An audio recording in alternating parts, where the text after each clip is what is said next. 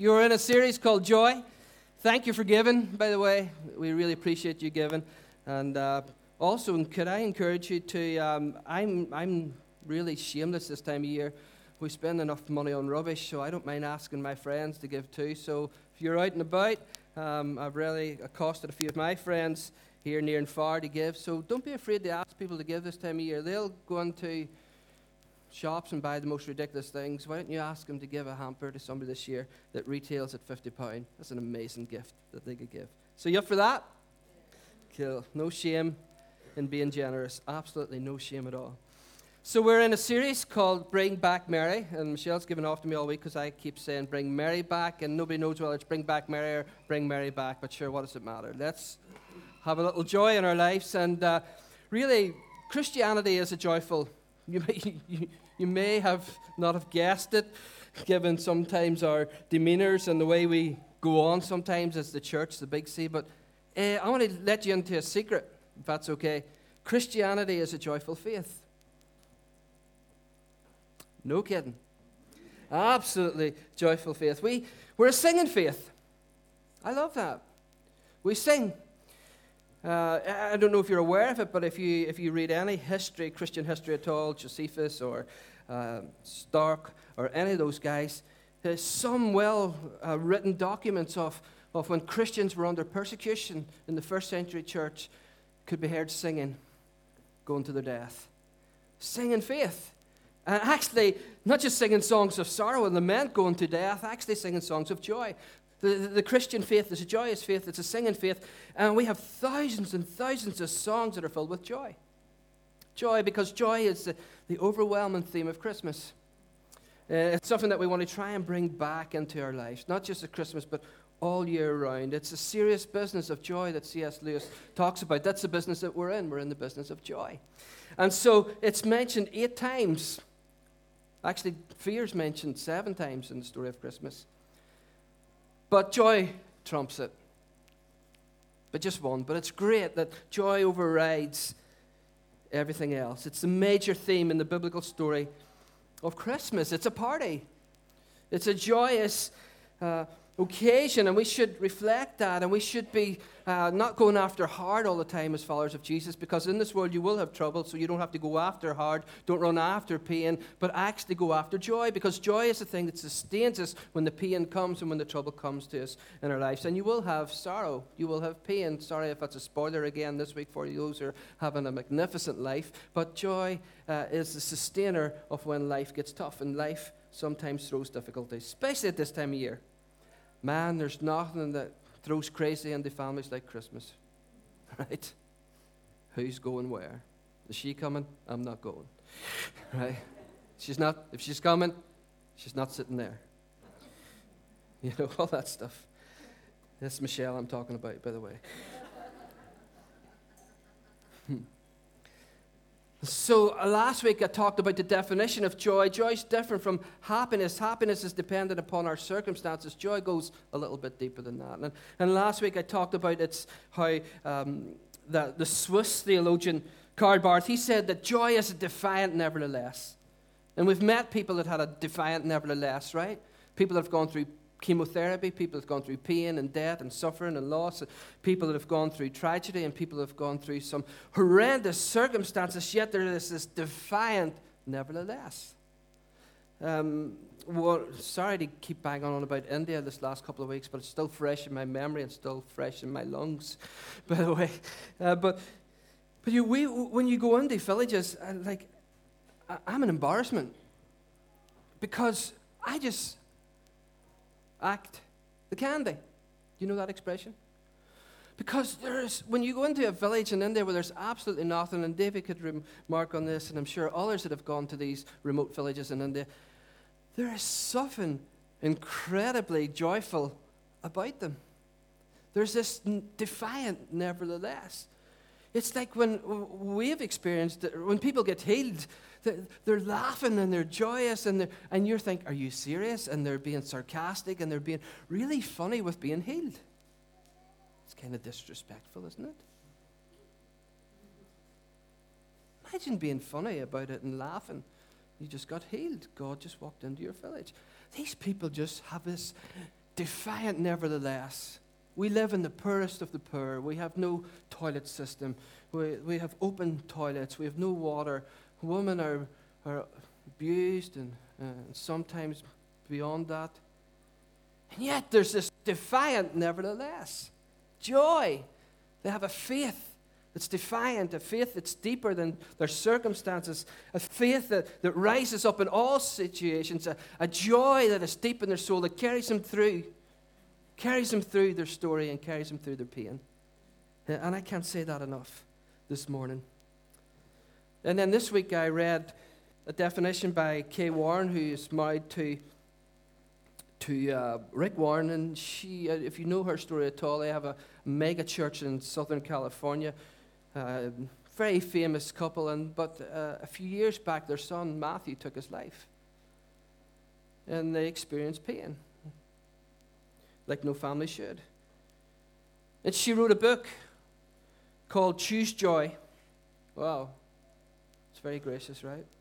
Choose joy, and this was her definition of joy joy is a settled assurance that God is in control of every detail in my life. It's a quiet confidence that ultimately everything will be all right. And the determined choice to praise God in all things. Defiant, nevertheless. Right? Defiant, nevertheless. I, I want to talk about what steals our joy this morning barriers to it. Because pain is inevitable, but joy is not always inevitable. We've got to choose joy. We've got to go after joy. We've got to be people that, that, that bring joy into our lives and, and seek joy. And actually, it's more than just an emotion, it's, it, it's actually found in God. It's found in the kingdom. Righteousness, peace, and joy in the Holy Spirit. That is the kingdom, the rule and reign of Jesus Christ, the King. That's what heaven looks like when it comes to earth. When we sang that song this morning that Jesus didn't want us, and He still, by the way, doesn't take us to heaven. He's actually coming back to earth to bring His joy and His kingdom and to fill this earth and to make all things new. That's a good story right there, right? He's not taking us out of this earth to populate heaven. He's actually moving in to the neighborhood because he just wants to be with humanity. It's a true story. just practicing my smiling. Keep practicing your smiling this morning. That's the story of Christmas that Jesus comes to earth. That Jesus comes to earth, but there, it's not just going to happen, you've got to pursue the kingdom. Seek first the kingdom. When you seek first the kingdom, you'll get joy, you'll get peace, and then all the other things fall into place behind it. That's what the scripture talks about. So there is things that also, like if we could be joyful all the time, wouldn't it be just elf land? Yeah? Wouldn't we all feel like elf all year round? Yeah? But it's not the case because joy drains out of our lives. We, we, we leak joy in our lives, and, and there are barriers to joy. There, there are also enemies to joy. And, and guys, we live in such a negative world, don't we? It was such a negative world, you know, oh, it'll never happen. Well, you've got to choose to fight for it. You've got to choose to contend for joy. Joy is the choice, joy is the determination. Joy is the nevertheless, defiant defiant nevertheless in our lives. So today, I want to look at three things that steal joy and also three choices that we can make to bring joy into our lives. Are you up for that? So you want to get smart with this, uh, write a few things down, get your phone out, get your pen out, get your paper out, because this will sustain us. This is not just a Christmas thing, actually. This is a, an all year round sustainable thing that we want in our lives. We want to be people that are connected with joy. Wouldn't it be great if Christians were known for their joy? Wouldn't it be great if we were known for a joy, not what we're against? Wouldn't that, be the, wouldn't that be a great message to send out to society? In a world full of negativity and sales pitch, wouldn't it be great if we were known as the most joyful people on earth? Yeah? And isn't it just amazing that all the things that God could have said to announce his arrival, he says it's great joy for everyone everywhere. And that's what we're, we're about. So, what, what leaks how does it leak? What's, the barriers to our joy? What is it that steals our joy? The first destroyer of joy is anxiety. Again and again, we talked about it at the start of the year when we talked about living, living, in, a, living, living in peace, living with peace in an anxious world, I think the series was. And we talked about anxiety, we talked about stress, we talked about depression. And everywhere you read, I just read it again this week, that kids in the UK are, are just riddled with anxiety. Not big people, but we people that shouldn't be riddled with anxiety. They should be drawn over walls in their homes. They should be coming in dirty with their clothes torn. They should be thinking about sliding down hills and rover biscuit tin lids and making life uh, miserable for old people who are thinking about kids that are throwing water outside their house and making it freeze. That's the sort of stuff kids should be uh, involved in, not anxiety. Not an anxiety. What, what have we done to society, adults? God's a bigger kid than us. There's a theology that'll tilt your head. We've just got serious, and God is a joyous Father. He's a joyful God. Good news. Good news, joy to all people everywhere, regardless of their circumstances. The Christmas story is one of joy, not anxiety. But I've learned something that joy and fear do not live in the same room. When fear comes in, joy goes out the back door. And the opposite is true. If we're pushing after joy in our lives, the, the defiant nevertheless, then fear has no place and no space, and anxiousness has no, no place. But I've been rereading this story. I mean, I know people slag me all the time. Oh, you only work one day a week. Yeah, you do it, don't you? You all do it. They're working Sunday this week. it gets old, people. Try some new jokes. I'm only being funny. No, you're not. yes, I am. But what was I saying? Sunday, work, one day a week, fear. Oh, the story of Christmas. Thank you very much. I've got to tell it every year. Do you know how hard that is to try and tell the story of Christmas every year in a creative way? It's like Easter and Christmas, it never changes, but the story never gets old. And so I've been rereading the story of of Christmas through the eyes of Mary and Joseph, and it's absolutely wild. It's a wild story, isn't it? I mean, if you just read it, sometimes we read it through this religious stained glass window lens, you know, I mean, it's, we, we make it all cute, and, you know, we've got all these wee segments of Christmas. But man, it was riddled, it had to be riddled with stress and anxiety. It has to be. Do you know the story? Mary, a young woman, probably at the age of 15 years of age. No youth culture in that time. She's maximum tops 15, according to historians who. Uh, just going through uh, even just life expectancy in those days. Do you know that the life expectancy was around 30 to 35 years of age? I, never knew that. And so when you think about it, sometimes I think we maybe need to do a little rethink. We always think about Jesus was very young when he died. Actually, now when I think about it, and uh, maybe just should go a little deeper in my research, Jesus did all of his ministry at the end of his life. Wow. So, Mary, she's 15 years of age, no youth culture. She's probably going to live to 30 or 35. She has a child. She's engaged, and it's a, it's a big deal. And then she finds out she's pregnant. And it's a virgin birth. No way. It's a virgin birth. And then she has to go and tell her fiance. I mean, is that not stressful? for a 15 year old girl to go through that. I mean, let's read the story with fresh perspective.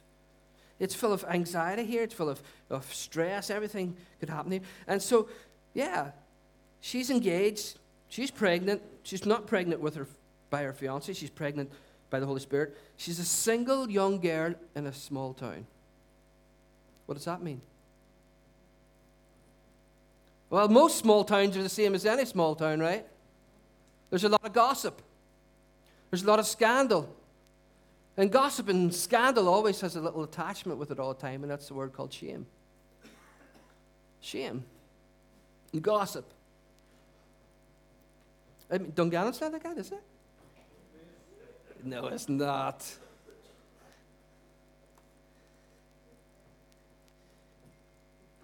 That's stressful. So she's going to tell Joseph, which is stressful. I've never been pregnant, but I've been married to a pregnant woman.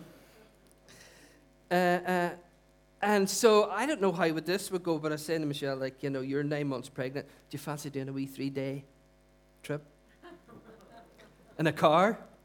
She's like, no.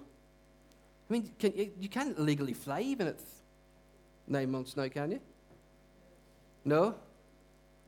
So Mary goes on, get this, a back off a donkey. Just a donkey for a three day journey. Is that stressful? I mean, I could do it, probably could do it. Be a little bit uncomfortable, but if you're nine months pregnant, anybody voting for that? Anybody up doing it? Do you think we should be doing like a reality TV, you know, like a Bear Grylls thing, like, you know, reenacting the Christmas story and we'll get somebody who's nine months pregnant and say, hey, let's do a three day trip. This is how we're going to start this thing off. Anyway. This could be the ticket for OFC next year. Let's put the target at 100 grand and we'll get the copyrights on the story. So close to her due date, she, she does. Um, there's no Uber. She's on a donkey. Uh, she's arriving at her destination to find out that there's no space, no place. I mean, you couldn't make this up. You couldn't make this up. It does not ring of Messiah triumph. People waiting for thousands and thousands of years, story told after story, through the, through the, the Jewish story of a Messiah coming who will, who will uphold his people, who will make all things right. This, this revolutionary king will come someday, and here is the story. It does not fit. You arrive at your destination, there's no room, so you end up in an animal shelter. Really? And she delivers the baby, and I'm going to guess, nothing in Scripture tells me, but I think she delivers it on her own. I don't think there's a midwife there. I don't think her mother's there, from how I read it. There's no family around.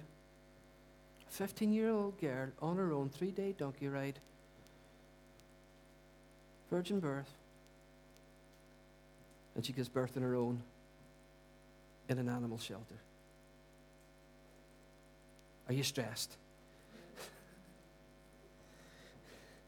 Any wonder the common phrase when the angel shows up is, Don't be afraid.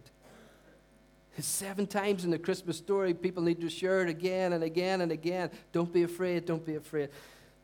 So here's the choice that Mary makes, and this is an, just a fantastic woman of faith.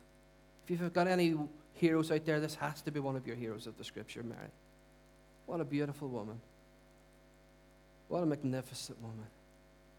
What a woman of faith. And maybe we need to honor her a little bit more again.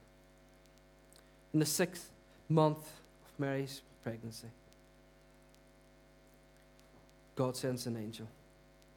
And here's my point in this first choice. If you're destroyed by anxiety this morning, if, you're in, if joy is, is being depleted because of fear and anxiousness and stress in your life, especially at this time of year, here's what Mary did. Mary was afraid and when she was afraid, she chose to trust God and accept his plan. Good, Jason. It's very good. Let me read the scripture to you in Luke 1 26 to 30. It says, In the sixth month of Elizabeth's pregnant, this is Mary's cousin, God sent an angel Gabriel to Nazareth, a village in Galilee, to a young virgin girl named Mary.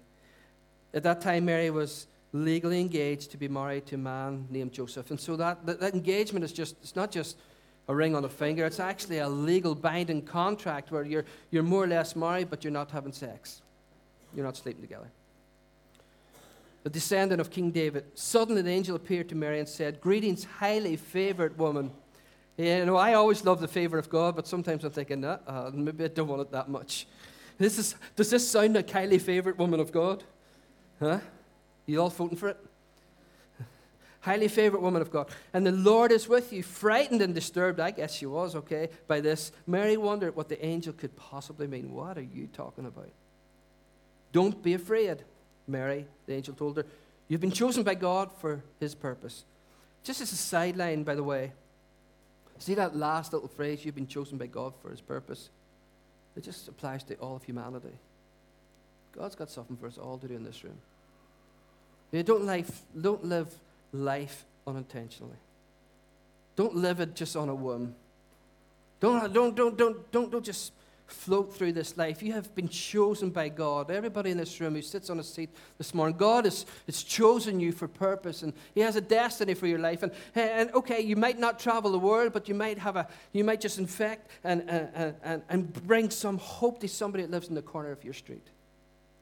We all have purpose. We all have meaning. We all have stuff to do. It says, the scripture says that before the beginning of creation, God had, had planned, He had preordained you for good works. So you glorify your Father in heaven.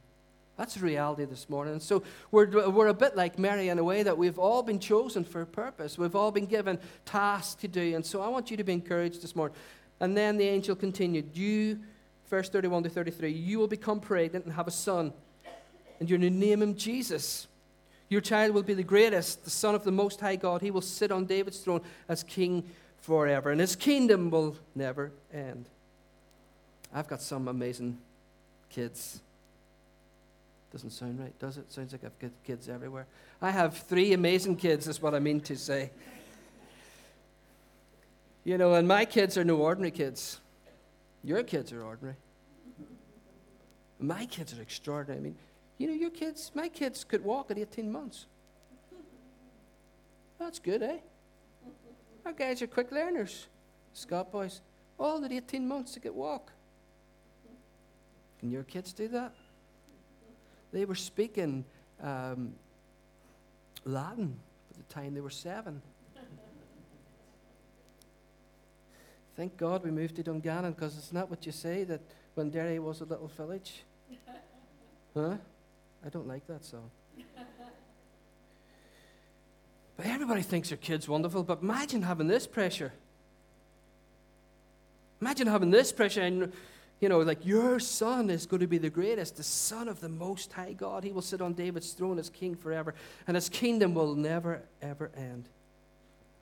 Then, verse 34, then Mary asked, How is this possible? I've never slept with a man. The angel replied, God's Holy Spirit in his creative power will overshadow you. I would just say, stop there. What does this mean? Overshadow you. So your baby will be the Holy Son of God. It will be a miracle, just as your relative Elizabeth has become pregnant in her old age. For nothing is impossible with God. And so I've got another question for you as we read this story of, of Christmas. What's got you anxious? This month. Anybody anxious out there? Anybody fearful? Anybody letting joy run out the back door on you? Is it your health? Is it, is it your finances? I mean, are, are even things like I can understand it. I live in the real world. I've got three boys, two at university. I've got bills pay. Even stuff like OFC, when it throws itself up, it can become a fear thing. I love what Matt talked about today about not taking a hit, but actually making an impact. Making an impact. Are we anxious about our finances, work? Are we anxious about next year? Are we going to have enough work? Or if we're self employed, I don't know. Are we anxious about our health, the reports? Are we anxious about family members? Are we anxious about a marriage situation? What are we anxious about? I don't know what your worries are about, but I do know the antidote is the same for all of us, and that is to trust in God the Father. The antidote's the same through all of the centuries, through all of the generations, through, through every town and every continent and every country. The antidote is always the same. The stress levels are different for everybody, they all, they all become different factors in our lives, the stress factors. But the, the antidote is absolutely the same. Mary responded, I am the Lord's servant. I am the Lord's servant. That's not arrogance, that's actual obedience. A young 15 year old girl is making this statement, and we can all make it here this morning I am God's servant. I'm connected to Yahweh the King, and I am willing to accept whatever He wants. I'm willing to accept whatever He wants. May everything you've said come true. And then the angel gets up and goes. Do you like it? What a story. But what a response from a young woman. What a response. It's, it's not always my first response. Is it your first response? When God speaks and asks us to do things, and He speaks into our hearts and whispers in our ears through the Scripture, through the Holy Spirit, through, through a friend, through a church conversation, through whatever, through the worship at times. God speaks. He's constantly speaking. He's constantly connecting with us. He's constantly telling us things. But what is our first response? It's not always, I'm your servant. I'm willing to trust. I'm willing to do whatever you require. At some point, you have to surrender to the unknown and trust the goodness and the character of God. We begin to become that type of people, and that's not an easy journey. We could probably do a talk on this for like a full year. A full year. If we could just get the anxiousness out of our lives and the fear that drives some of us demented at times, if we could, if we could bring joy back and bring Mary back and bring back Mary or whatever way we want to say it this morning, if we could actually do that, this world would just be a much better place, wouldn't it? Because we would have people that would just be confident in who He is and not what our circumstances are. And here's the result. Here's Mary's confession My spirit finds its joy in God. You get it? All that she's been through the news, the journey, the unknown, the lack at times where it's just. Have you ever found that, you, you know, Christians are the most ridiculous people sometimes. We're just constantly on the road to ridiculous streets sometimes. We are. Some of us are walking on the road to ridiculous street. And you think that, oh, if God's in it, that there's just going to be everything. It's going to be, if God's there, it's all going to be peaceful. If God's there, everything's going to be provided. Rubbish. Sometimes you got to show up. You think for the Messiah coming that he would prepare the best place in town for this 15 year old girl to have her baby, right? But he doesn't. He doesn't. And vision is not always connected to provision right away. Do you get it? It's faith. It's faith. I learned a new way to spell vision this last couple of weeks from my friends in Lurgan, Emmanuel, as they call it up there. You know, have you been to the Emmanuel church? I love the Northern Ireland people say. They know how they spell vision. They're kind of dyslexic up in Lurgan. M O N E why? Okay, you don't like it, you don't get it. But vision doesn't always have provision with it. You got to step up to the plate, people. You know, we think, oh, if God's in it, there'd be a peace about it. Let me, it never happens to me. I, you know, I get, I get sort of jealous, envious of these people, you know. And I say, how do you know it was God? And they say, oh, it's just a peace about it. And like, I'm riddled with nerves all the time, stepping out all the time, doing things all the time. When God speaks, I'm like, oh no, can we just settle down, God? She look at this is great, God. Isn't this wonderful? Do we have to feed people again this Christmas? Do we have to ask for more money? Do we have to do this? Do we have to go here? Do we have to keep doing the India thing? You know, can we just all love each other like a wee box of puppies at Christmas time? Could we just be a wee cheesy church? That just loves each other and puts on nice music and prays for each other, and we all go home. Would that be great? I'd love it. Give me 12 months of that. But I guarantee you, you'd hate it. Ah, oh, freak me. There'd be no crack at all. You'd be the most unhappy, miserable people on the face of the planet. That's why God loves a cheerful giver. Give and enjoy or connect it. Give your life away. Do you know what? Some of us, we think that we're, we're living in, in the margins. And uh, I th- there's too many talks about balance. Let me just say, let me just shoot from the hip this morning. The Christian life is not a balanced life.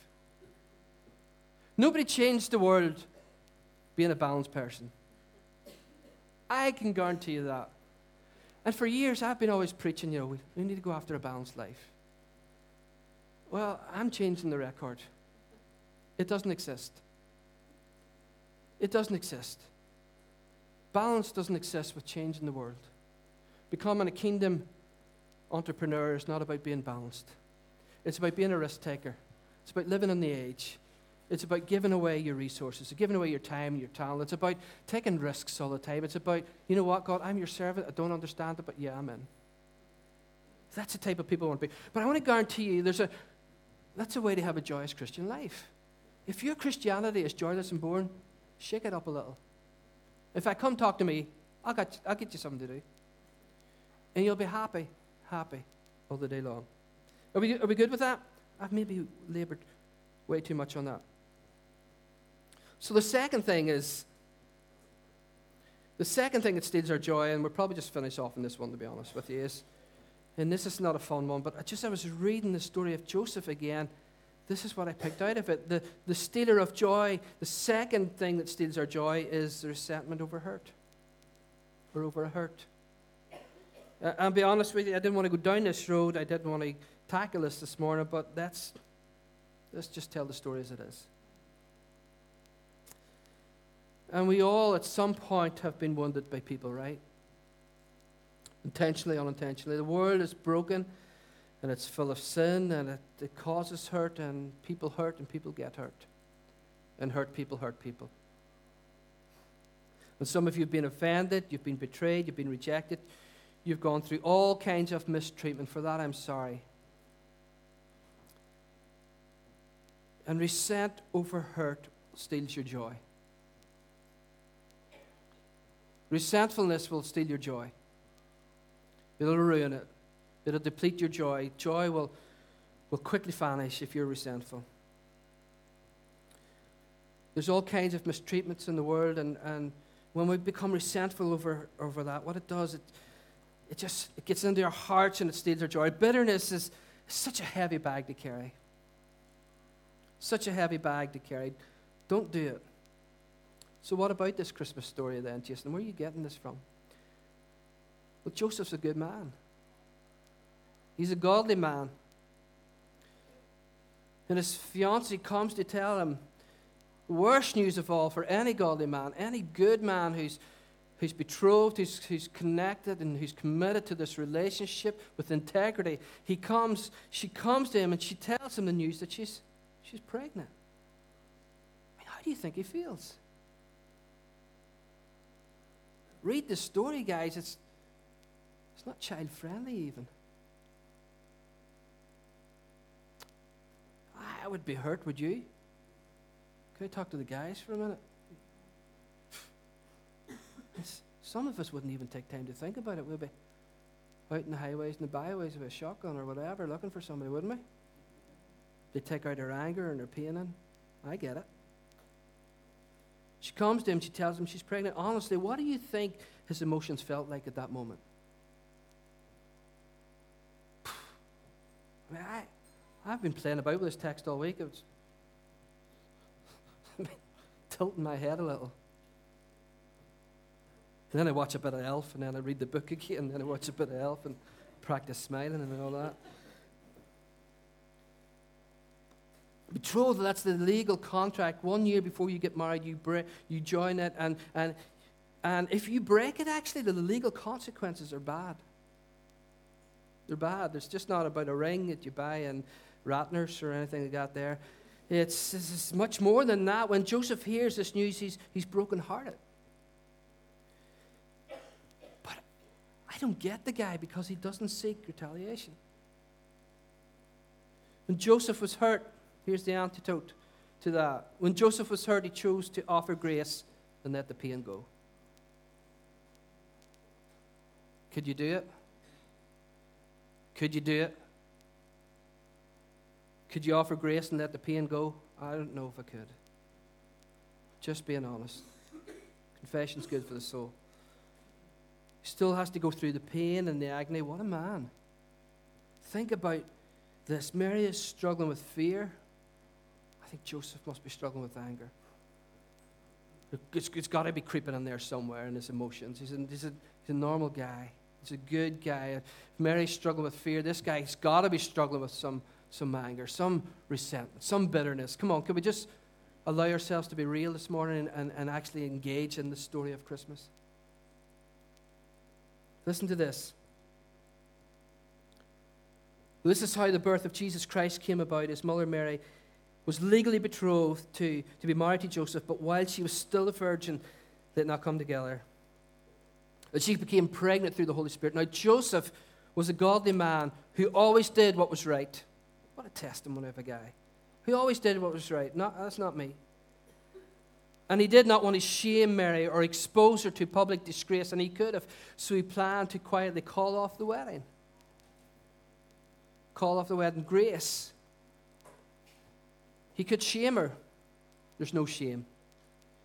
He could retaliate. He's got enough legal uh, back and he's got everything in his corner to, to launch a, a wave of retaliation and to shame this young 15 year old girl in a small town. He could, he could talk about her and slander her and say all sorts of, uh, of things that would just be unfitting. But yet he chooses to be graceful. Who's hurt you deeply? You don't need 10 seconds to think about this one, actually. Who's popping into your head? Who's hurt you? Who's deceived you? Who's caused you to be resentful? Who, who, who, who's made you bitter? Who's made you hard hearted? Who is, who's got into your life? Who's got into your head? Who's living rent free right now in your head? Because we allow it to happen all the time. Who's hurt you deeply? I want to tell you something, and this is true, true, true, and it's hard for you to get because we think if we hold on to resentment, it, it, it, it's like the, it's nearly like it's a responsible thing to do that you hold on to resentment, but it's actually the worst thing you could actually do for your heart.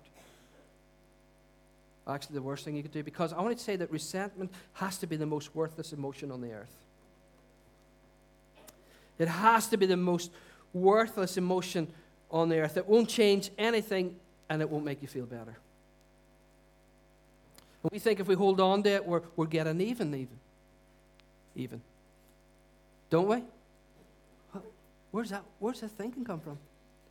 You think if you hold on to bitter, bitterness, if you're holding on to resentment, that if, if we do that, then we're still getting even. And right now, you're not getting even because you know what they're thinking about? They're thinking about Tesco's. They're thinking about the delivery. They're thinking about going up to Rushmere. They're thinking about getting Christmas presents. They ain't even thinking about you. You've not once become a, a part of their thinking or their life. They're actually living life uh, not at all connected with your emotions. They're not thinking, oh my gosh, Davy Moyer is so resentful against me. He's so bitter. How am I going to live my life with him being so bitter? They ain't even taking it on unless we think it makes us smarter. We think it helps us, it gives us ammunition, it, it, it evens things up. It does not even things up at all. It's the most out of balance, out of sort thinking that we could actually carry in our lives is resentment. Nobody wins.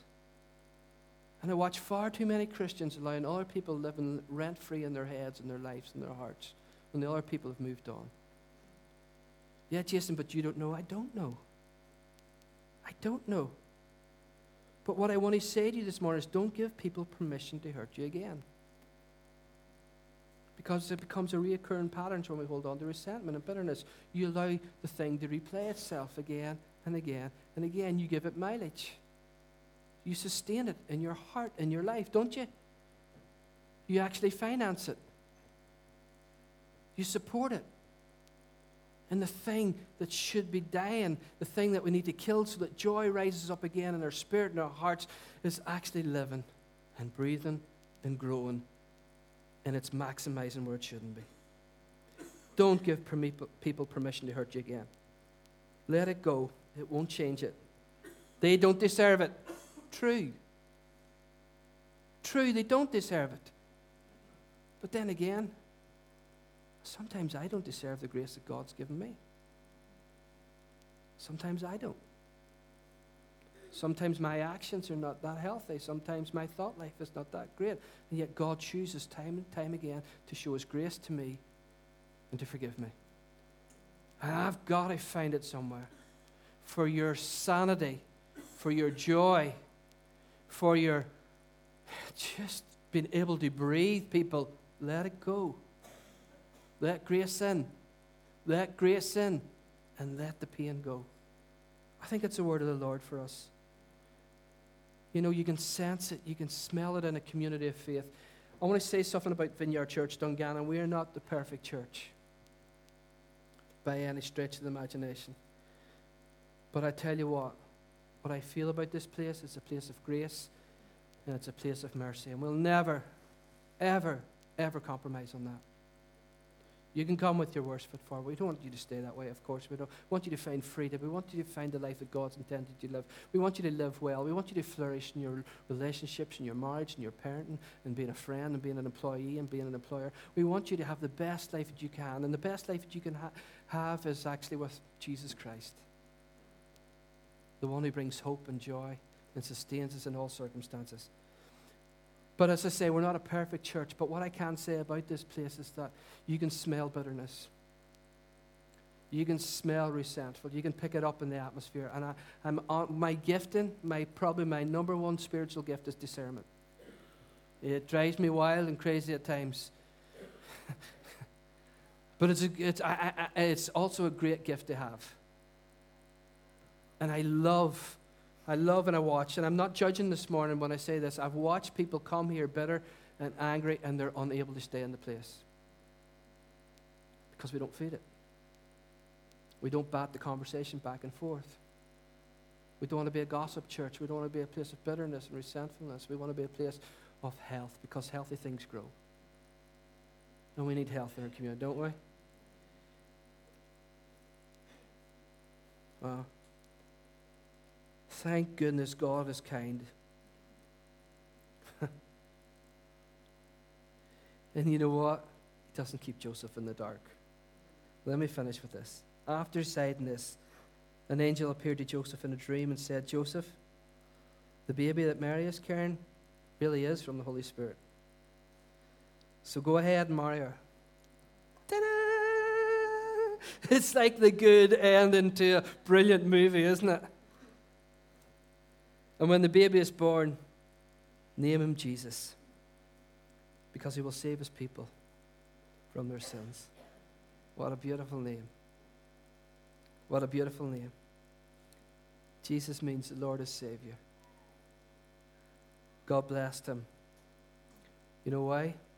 Because he didn't get better. Don't get better. Allow God to bless your life this Christmas. Bless your family pour out his favor on you, show you the right path to take. Let's stand.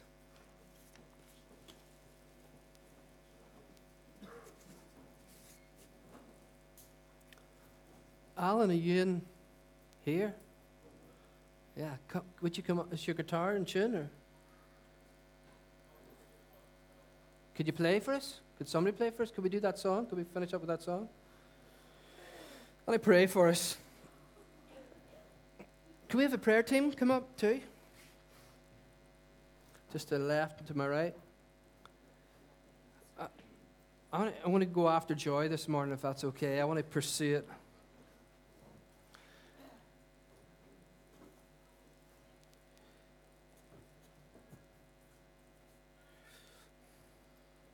That's the figures just in for OFC. 29,004. Not telling you the next week.